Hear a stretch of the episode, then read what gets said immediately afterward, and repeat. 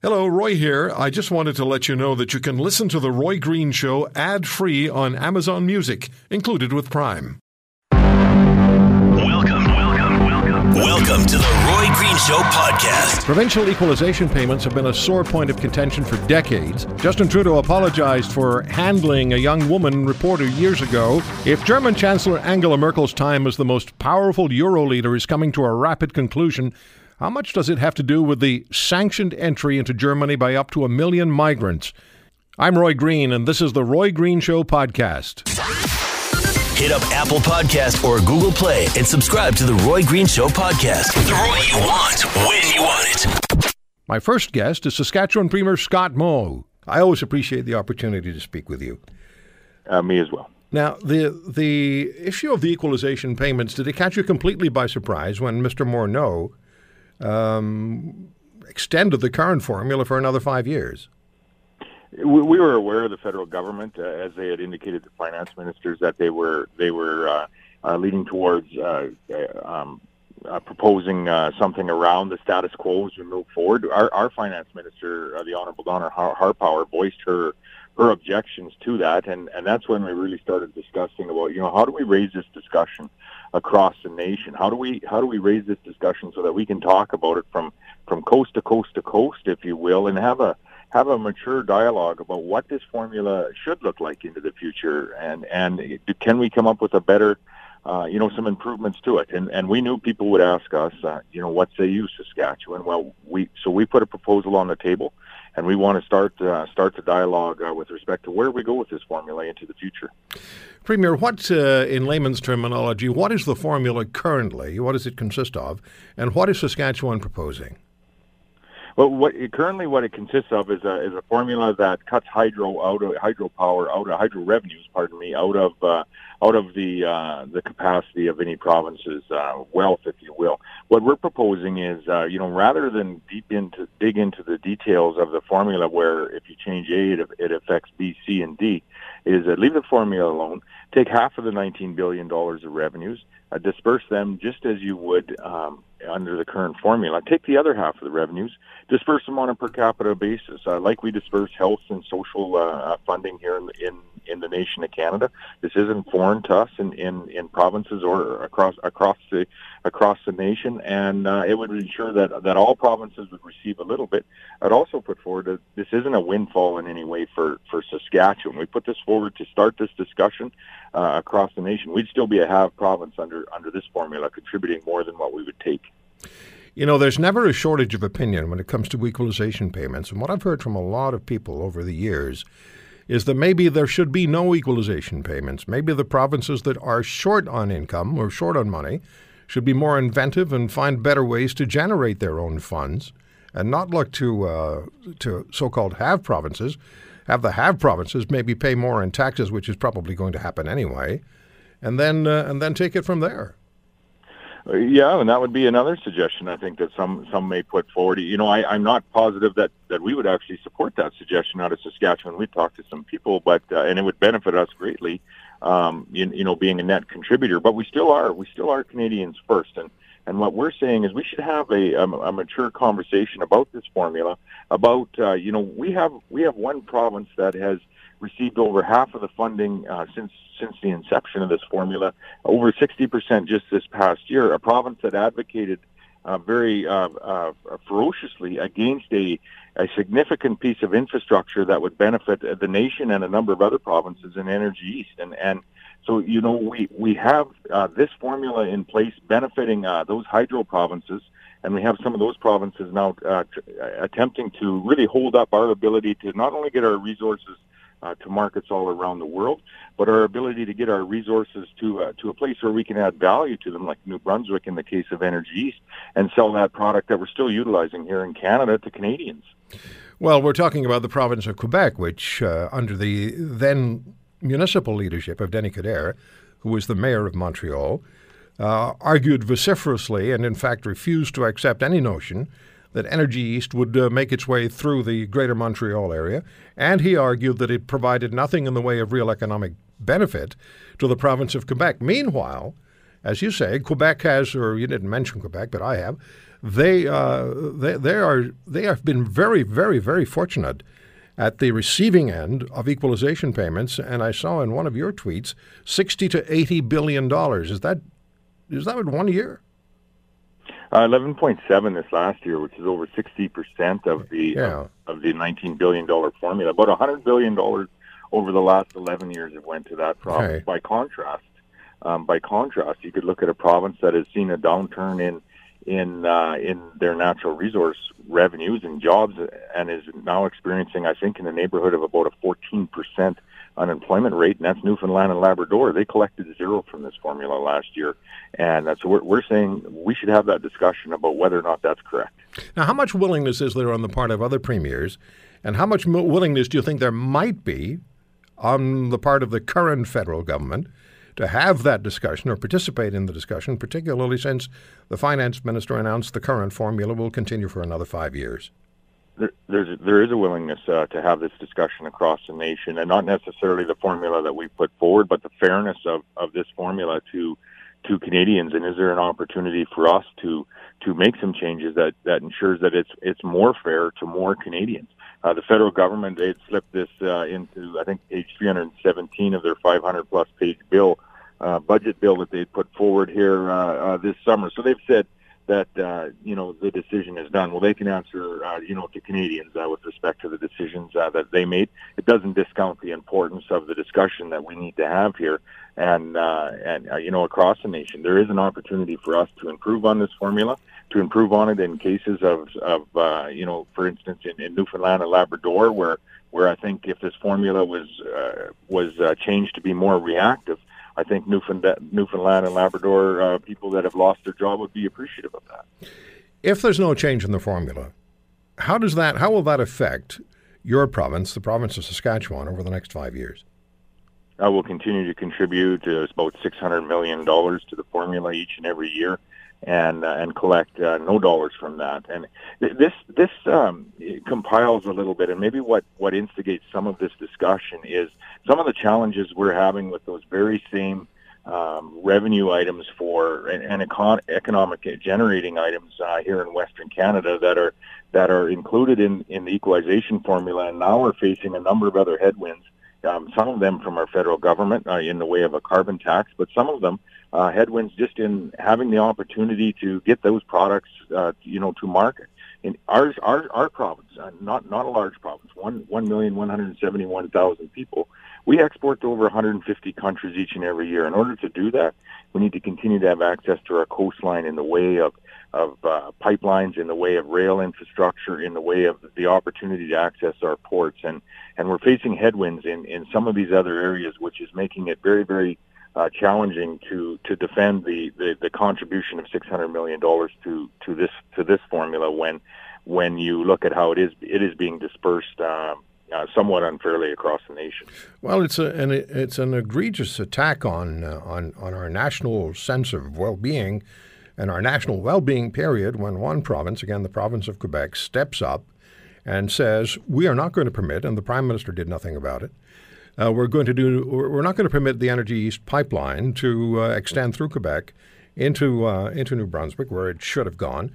And in the absence of the Energy East pipeline, the, the, the refineries in eastern Canada are now importing 700,000 barrels of foreign oil every day so they can remain active.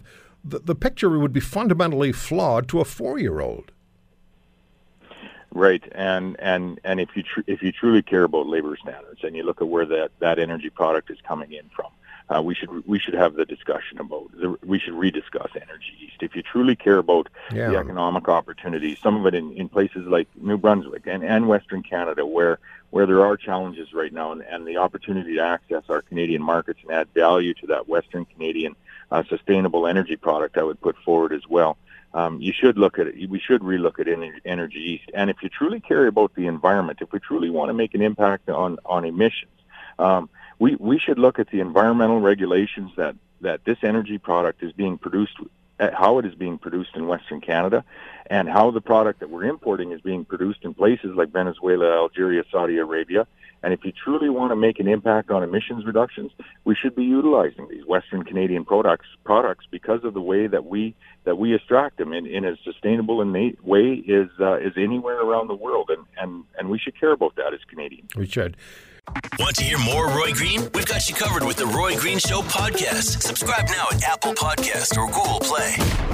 And Premier Moe, now you have Doug Ford as an ally who was elected by the uh, people of Ontario. We have to keep reminding certain individuals that he was elected by the people of Ontario. Mr. Ford is committed to standing beside Saskatchewan in the battle against the carbon tax, and Jason Kenney has committed the same if he's elected Premier of Alberta in just a few months' time. So, uh, how do you assess all of this?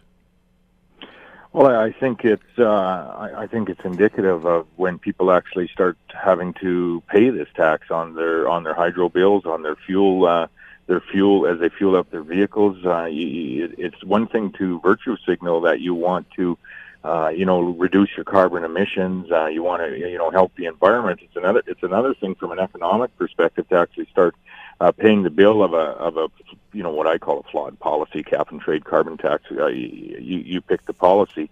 Um, for, for and, and and then start to realize that that these policies actually don't work. They actually don't reduce emissions. They haven't done it around the world. I don't know why we would expect that that, that would occur here in Canada. And we have people talking about, well, if you want to help the environment, you need to pay a carbon tax. No, that if if you want to feel um, you know, a little bit better about your conscience, you could pay a carbon tax, but it actually doesn't work. And and nowhere is that more evident. And I speak about Saskatchewan all the time, but nowhere is that more evident the investment in actual emission reductions in, in our nation than in, in the province of Ontario. Right or wrong on, on you know what the, the cost was to to shift the uh, the electrical generation uh, environment in Ontario, it happened, and and that should be recognized. The, the, the federal government shouldn't be looking at imposing a backstop uh, because uh, because uh, Premier-elect Ford is making a decision on behalf of uh, of Ontarians in reducing taxes uh, to ensure that it, can be affordable for, for everyone to live there. Well, clearly the uh, the federal government and uh, its allies are panicked by the fact that Doug Ford was elected and now is going to oppose and is opposing the carbon tax uh, project. And uh, will be joined by again by Jason Kenney if he becomes the premier of Alberta, because that that's three significant provinces, and three significant provinces pretty much sews it up, I would think. Well, I think it's Canadians coming to the realization that it's a flawed policy that, that at the end of the day cost cost Canadians money, uh, cost us uh, jobs uh, in many communities as as we move some of our export related jobs out of Canada because right. they can't compete with with this tax, among other taxes uh, that are changing as we move forward, among regulations non-tax items that are changing as we move forward. And and I I, I commend uh, Premier-elect Ford for campaigning on this, running on this, and and I think the people of Ontario, like many people across Canada, are starting to realize that that just this this is a this is a payment that we will have to make, and yeah. it actually doesn't work. It doesn't reduce emissions. The Roy Green Show podcast, ready and waiting for you anywhere, anytime. Subscribe at Apple Podcasts or Google Play today. Just to repeat what you're suggesting, Premier, as far as a an equalization payment change, uh, and I'm quoting from Global News. In his proposal, Premier Moe calls for what he describes as a 50 50 formula. This would use the same revenue sources like non renewable resource and revenue to determine the fiscal capacity of each province. Half of the collected money would be distributed in the same manner it is now. The other half would be distributed on a per capita basis relative to all the other provinces. Uh, the Premier said this would ensure all provinces receive at least some equalization funding. Makes sense. What, what reaction have you had from uh, the people in Saskatchewan? Well, the people in Saskatchewan, like I, like I said, are, are looking at, at some of the the resource revenues that are being included in, in the calculation of this formula, and there's there's frustration that's building because they see the funds of this formula being uh, funneled in many ways uh, to, to to a few certain areas of, of the of the nation. In particular, uh, about 60 percent of of the uh, funds going to one province in the nation, and then we turn around and have that very same province, uh, you, you know, um, being being very uh, uh, adamant about uh, infrastructure projects not not happening not happening in our nation that would help Western Canada access not only the Canadian markets but but some export markets around the world as well. And this growing sense of frustration is what we've heard as we've traveled across the province and uh, we wanted to put forward a formula to start this conversation, and we we thought we, we would make it very simple so the people of Canada can understand it, and let's start talking about how we can make it better for more Canadians. And back to the carbon tax issue, uh, as we've said, uh, Doug Ford is on Saskatchewan's side, the premier elect in Ontario. And uh, have you spoken with Premier elect Ford about this yet? Yeah, absolutely, we have. Yeah, no, we've spoken, and we're in uh, we're in alignment on the the ineffectiveness of this tax to the environment and the, uh, the the detrimental effects that this tax would have on, on both people in Ontario and Saskatchewan if the if the federal backstop was ever implemented. So, you know, the federal government should should rethink that. They should rethink implementing the uh, the backstop on provinces, uh, in particular at this time when you have provinces that are that are uh, you know adamantly trying to uh, help our federal government get through uh, trade agreements, most notably the North American Free Trade Agreement. Um, we're, adamantly trying to access other markets for our products as we start to uh, to look to other areas of the world, if you will, to to dilute our our trade dependency uh, on the U.S. and in Saskatchewan, it's significant. Over half of our products do end up in the U.S. and, and I think Ontario would be be all of that. Premier, about the issue of tariffs and trade and equitable trade and the unpredictability of perhaps uh, of President uh, Trump, who has pointed out, look, I said I was going to make America great again, not Canada, but at the at the same time, he and his country do benefit from the relationship with Canada and with Canadian trade. What do you make of what's going on now, and uh, what would your what's your re- what's your reaction to Mr. Trump's challenges to well, this country? Well, Mr. Trump is the president of the USA, so that, that is who he rep- represents. And we have a prime minister in this nation. We also have subnational leaders. We'll have Premier-elect Ford, uh, myself, uh, other other premiers across the nation that uh, can do work as well. And I've been down to the U.S. Uh, a couple of times since uh, I've been elected into this position. I'm heading again on Monday down to the National Governors Meeting in Rapid City to to further uh, foster those relationships with subnational leaders in the U.S. to ensure that that we can advocate on on who we represent here in in in our province of Saskatchewan, but in the nation of Canada as well, of of the benefits of of of the NAFTA agreement over the last two and a half decades. Yes, it needs to be modernized.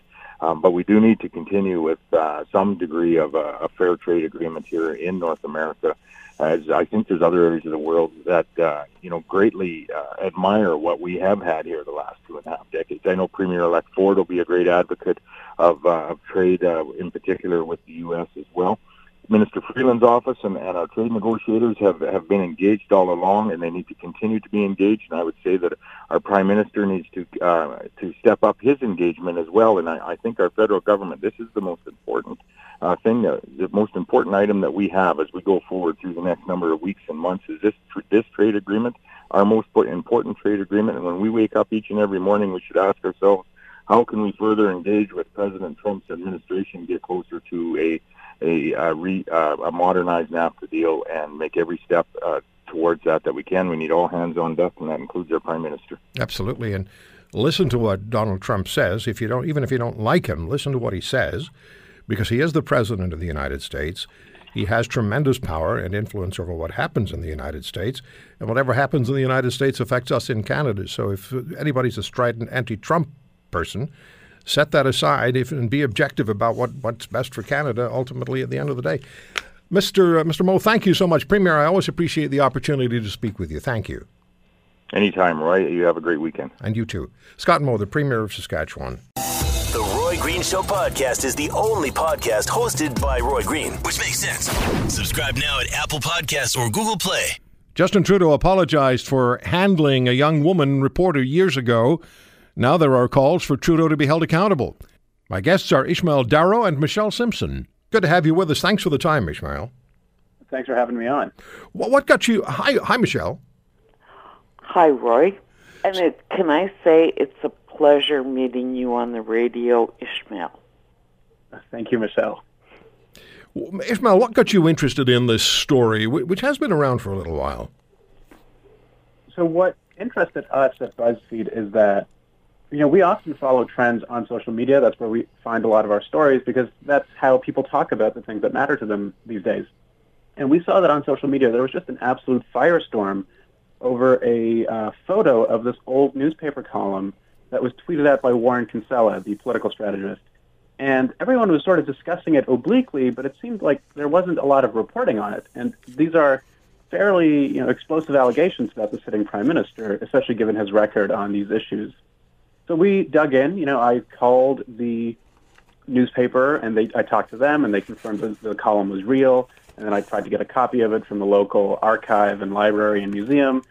And then we went to the prime minister's office and said, you know, given the prime minister's statements on sexual harassment and, you know, the fact that it's a cornerstone of his political career and political image, what does he have to say about these allegations that were aired many years before he was a real public figure? And that's when they gave us that statement. And the statement was that uh, he, he the, that he did quote not recall any negative interactions. What ex- what does that mean? Well, that's right. You said it. Um, he remembers being in Creston, which is uh, where this little newspaper is uh, located, uh, but he doesn't think he had any negative interactions there. So he's not necessarily saying he doesn't remember, and he's not denying it. He just simply says, I remember being there, and I don't think anything weird happened. I don't Admittedly, think.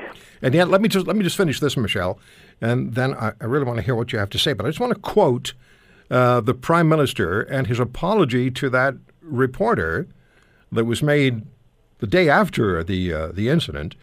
I'm sorry if I had known you were reporting for a national paper, I never would have been so forward. Quote end quote. Michelle. So that leaves the rest of us where? You know, he's apologizing because it was a reporter. And that was before all of this firestorm started. But that said, you know, were the rest of us fair game? Well, That's, what? You know, if you're not a reporter, in his book. Oh, I see what you mean. Yeah. Yeah, you must be fair game. Yeah, that, uh, Ishmael, that uh, that apology is very qualified. Hmm. That's true. Um, but however, you know, as strange as it might sound, we now know uh, the National Post just reported yesterday that that editorial, which is unsigned, was in fact written by the reporter who had this uh, interaction with Mr. Trudeau. So you know, assuming that she had no reason to make any of this up, uh, which I don't think she would have, um, she is recalling what she says Mr. Trudeau told her. So, um, and the fact that it, it, that's the version that she is giving us, I think um, that phrasing is quite strange, and, and it's it's really worth, I think, pushing the prime minister's office to respond to this a little more fully. I'm not sure that we've fully gotten a satisfying answer on this episode. Did you have an opportunity to speak to any witnesses who were at that event? Um, so in our reporting, we reached out to the newspaper and we tried to find original staff, um, but they either could not be tracked down or they were unwilling to speak to us.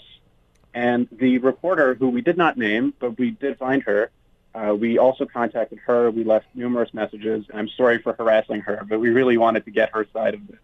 And she also has evidently decided that she doesn't want anything to do with this anymore.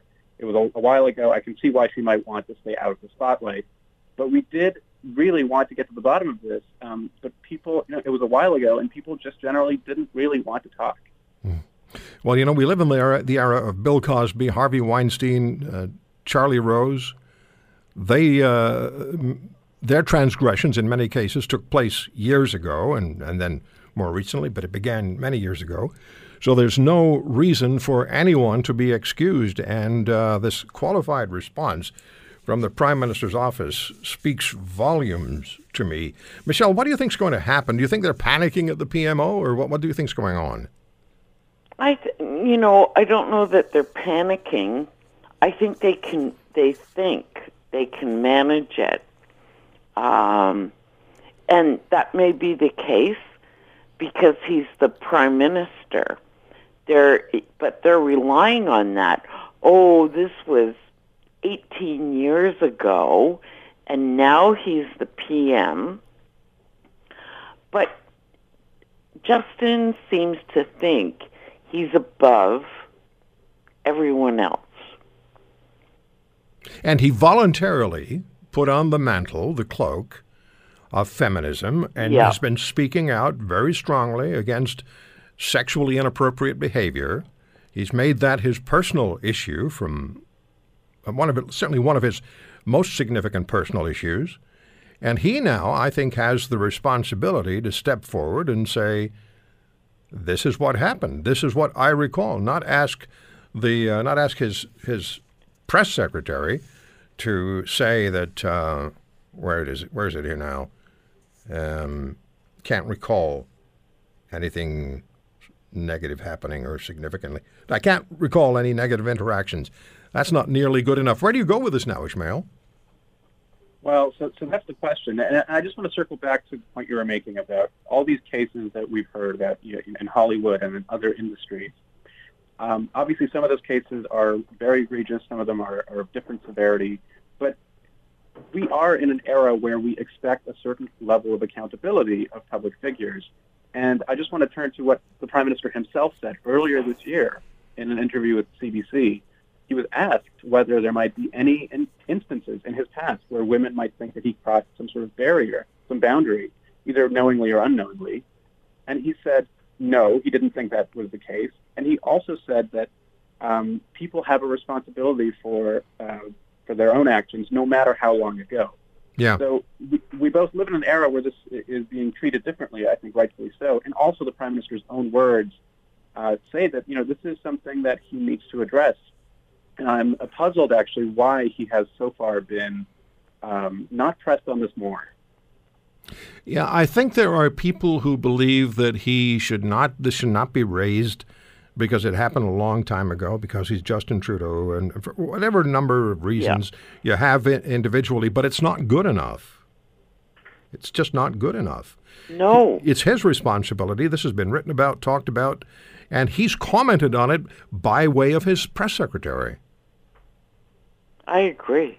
So, I, I you know, there can't be two standards because he's taken a strong stance against members of his own caucus. yeah. So, you know, he's kicked them out of caucus. He's demoted them um, for various transgressions with respect to sexual harassment. And, um, you know, if you live by the sword, you die by the sword. Very true. What kind of response have you had, Ishmael, to the story? What, uh, what, what have your readers and followers of BuzzFeed had to say? I've had two different kinds of responses. On the one hand, I've had people reaching out and, and, and congratulating me and saying, this is great, we're going to get him out of office now.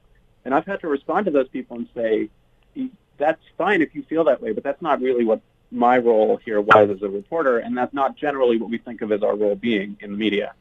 Uh, you, you, this is clearly of public importance, and that's why this is a story. So I've had to disappoint those people. And the other response is that I've gotten a fair amount of doubt people who like the prime minister, who probably voted for his party, have reached out to me and said, "Oh, come on, this is old. You know, water under the bridge. This happened so long ago. Even if it happened, you know, so what? Trump is so much worse. You know." I, there's been a lot of um, that kind of response, and to those people, respectfully, I, I just go back to what the prime minister has said himself, and the way, as Michelle was just saying, the way he has treated this issue when it's come up with other people in his party. Yeah. And he also said he has been very, very careful about how he has interacted with women uh, his entire life. And that was part of his, the, the statement that you were quoting, Ishmael. That the end of that was, I've been very careful, I'm paraphrasing, but I've been very careful about how I've handled myself uh, around women all of my life. So is, is this going to, uh, is this a story that has, do you think is going to develop legs, or is it just going to sort of stutter and fade away? Well, that is a, very good question. I was very surprised on the day, and I, in fact, the day after this uh, blew up on the internet. And clearly, most reporters in Canada who follow politics and report on politics were aware of these these allegations and this newspaper column that had resurfaced. He had a press conference that day, and a huge uh, scrum of reporters was asking him questions, and it didn't come up. And I, I find that very curious. I know we have different standards in Canada for when we can publish, and, and, and we, we don't necessarily have the exact same standards that they do in the U.S. Mm-hmm. But this seemed to me like something worth pressing the prime minister on when given the opportunity that day. And now we've seen some reporting from the National Post, as I mentioned, and it, I do think it's going to come up. But until there's a fuller reckoning uh, on the prime minister's part, I think this is just going to fester, unfortunately. And I think it's it, the most responsible thing would be to simply deal with it and perhaps either to deny it or or say that there is some truth to it and, Yeah. and be truthful with, with the Canadian public. Exactly. Visit Apple Podcasts or Google Play now and sign up for the Roy Green Show podcast. 100% free. 100% Roy. Is migrant crime the single greatest and unreported issue? Here's Professor Cheryl Benard. So, what? How do you interpret what's going on uh, in, in Germany and in Europe at the moment, with the Chancellor of Germany in danger of losing her job, and it seems to cycle back to this whole issue of borders open, migrants in, and criminal activity taking place that politicians and police officials turn a blind eye to? So it's a big deal for Angela Merkel, but beyond that, it's a big deal for Europe too, because maybe we'll have time to get into that briefly. But beyond Germany, this is creating major rifts across Europe as well as countries and governments line line up differently on the issue. So um, it's good that you that you uh, started in with the crime wave topic because, in a sense, this crisis again was launched by one of those by one of those incidents. Um, I don't know if your listeners are familiar with the case of Susanna Feldman. This is a 14-year-old girl who uh, very, very recently was found raped and murdered near a refugee center in Germany.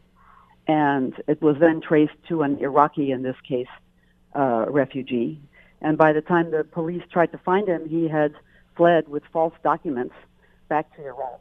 I'm, I'm, you probably read about it. And I did, yes, The Iraqi government or the Kurdish government extradited him back to Germany. But the interesting or terrible thing about this case that has Germany particularly riled up is that he arrived in 2015 with the major wave of refugees. In 2016, his asylum request was rejected, but he has stayed on and he was still here in 2018 to murder this young girl. So the Germans are asking, how is this possible? Not only that, but in the years that he was here, that wasn't the only thing he did. He attacked a policewoman. He was involved in some armed robberies, and he was accused of raping an 11-year-old refugee girl in the refugee center where he lived. So how, they're going, wh- wh- how, how can this be? And how can our inefficiency of operations and our willing to, willingness to let people stay on and appeal and appeal again and appeal again, even when there's no grounds for it, how can this put our own citizenry in danger?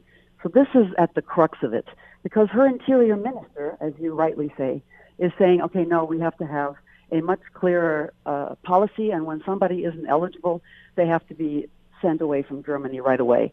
Angela Merkel is saying, well, sure, yes, but we need a European-wide agreement on this. And then again, someone like Seehofer, the interior minister, will reply, well, you've had years to do that, and it apparently isn't happening, and the cost is too high. So that's where we where we are in Germany right now. And the, think about the original picture in 2015 as the refugee trains arrived.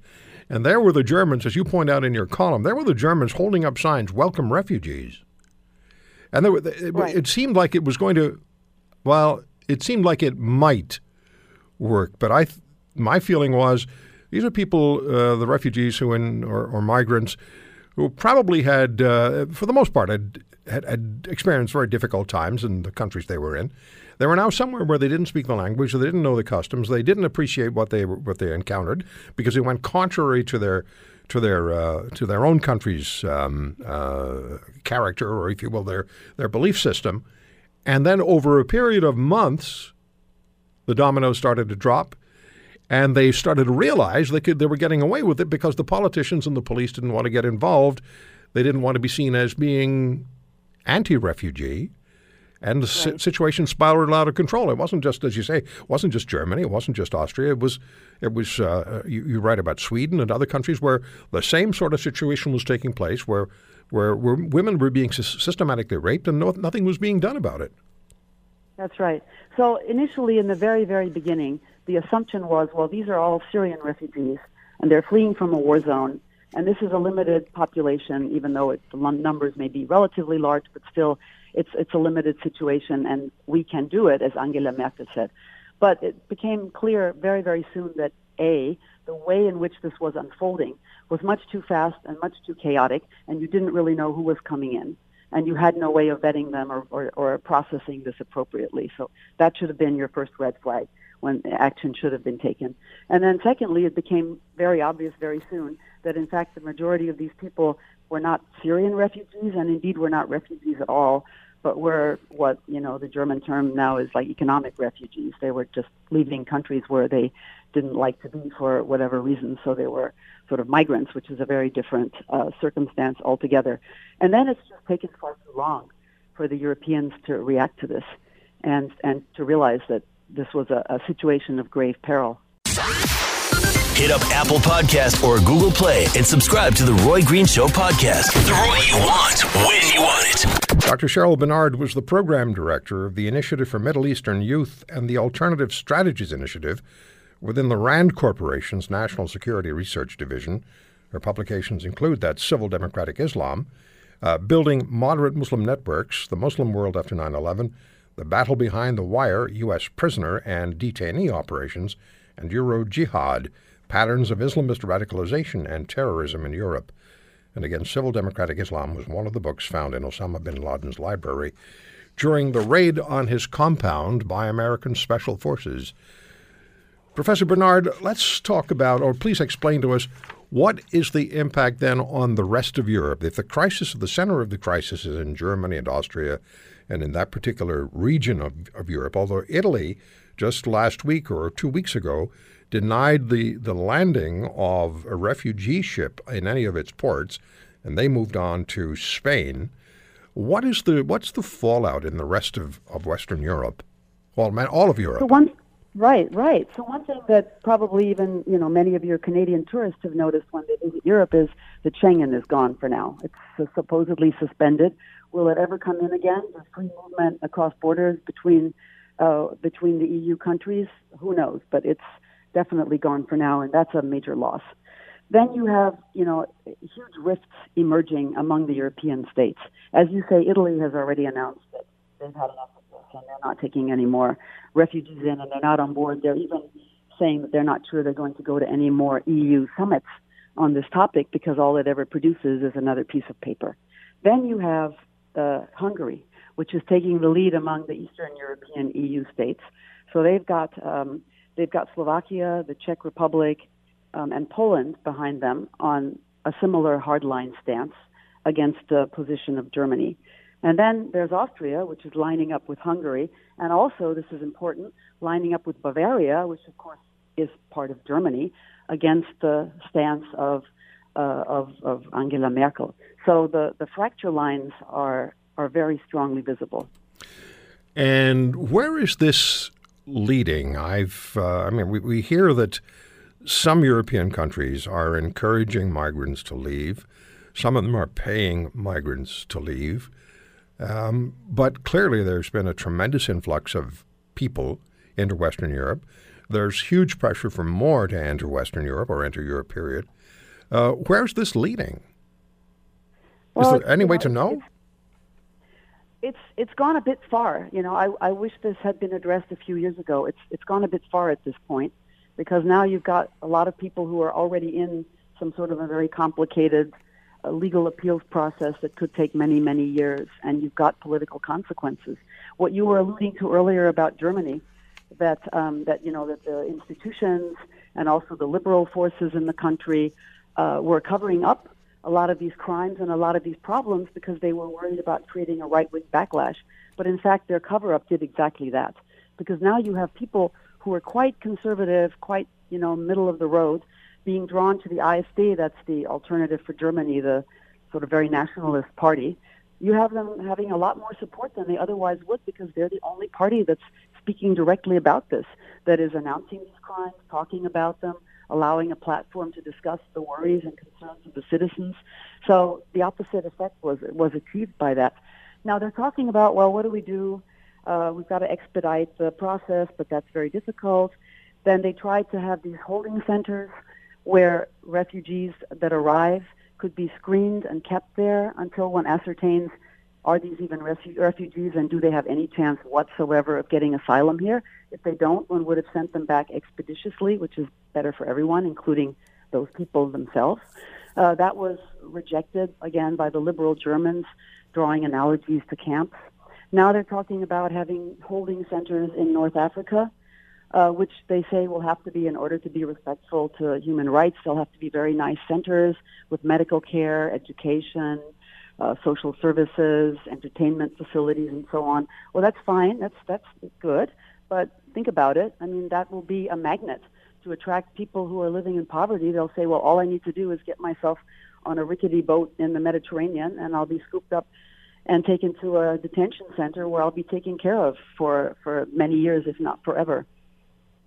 It's it's hard to see a good solution right now. Yeah. Uh, what about the younger demographic, the younger uh, Europeans? How are they viewing this? Because ultimately, and, and not so distantly in the future, it's going to be their problem to address. How do they see it now? So this is where Italy is interesting because actually the the nationalist, uh, you know, anti-immigrant party in Italy is demographically very heavily weighted towards the young. The young people there are saying, you know, the the existing older politicians and, and their electorate uh, have messed things up and are corrupt, and we need something different and new. That's not the only. That is not the only uh, part of the platform of this of, of this party, but it is a central one.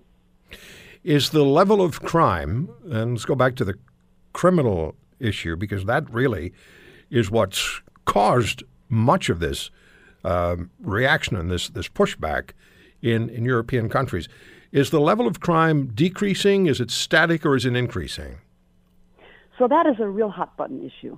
And again, the sort of the liberal forces are very intent on trying to find results that show that it's not going up. And I've looked at some of their data, and they do absurd things to change the numbers. Like they'll say, well, migrants and and asylum seekers should not be put in the same category. You have to separate that out and look only at the asylum seekers. Well, that doesn't make any sense. What you're really looking at is the influx of newcomers. Has that affected the security situation? And when you look at it in the whole picture, then you get a very different outcome. Uh, the other problem is you have to, if you want to look at the data, you have to be very specific and look at it state by state because there aren't national results usually until several years later, until the the central authorities publish their crime reports. But there is no doubt that, in particular, sex-related crimes, and then things like uh, physical injuries that usually are things like knife fights among refugees in refugee centers and things like that.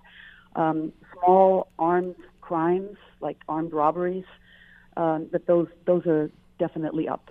And there's a 22% increase in the feeling of insecurity on the part of German citizens. And that's definitely going to make itself noticeable when elections come around. Well, clearly, this is not a situation that's just going to be allowed to tread water. There's going to be response, reaction. And even if it's just uh, individual countries taking individual positions, which is, will be difficult under the rules of the EU, but then they'll just ignore the EU as as uh, as as Poland and uh, Hungary seem to be doing. This is a this is a very very um, disturbing reality, but it's one that has to be dealt with. But, uh, Professor Benard, it's, it's good talking to you again. Thank you so much for the time. Anytime. Good luck. Bye-bye. Take care. Bye bye. Professor Cheryl Benard, Benard, that's B E N A R D. The program director was the program director for the Initiative for Middle Eastern Youth and the Alternative Strategies Initiative within the RAND Corporation's National Security Research Division. And again, her book, Civil Democratic Islam, was found in the personal library of Osama bin Laden when he was killed by American forces in Pakistan.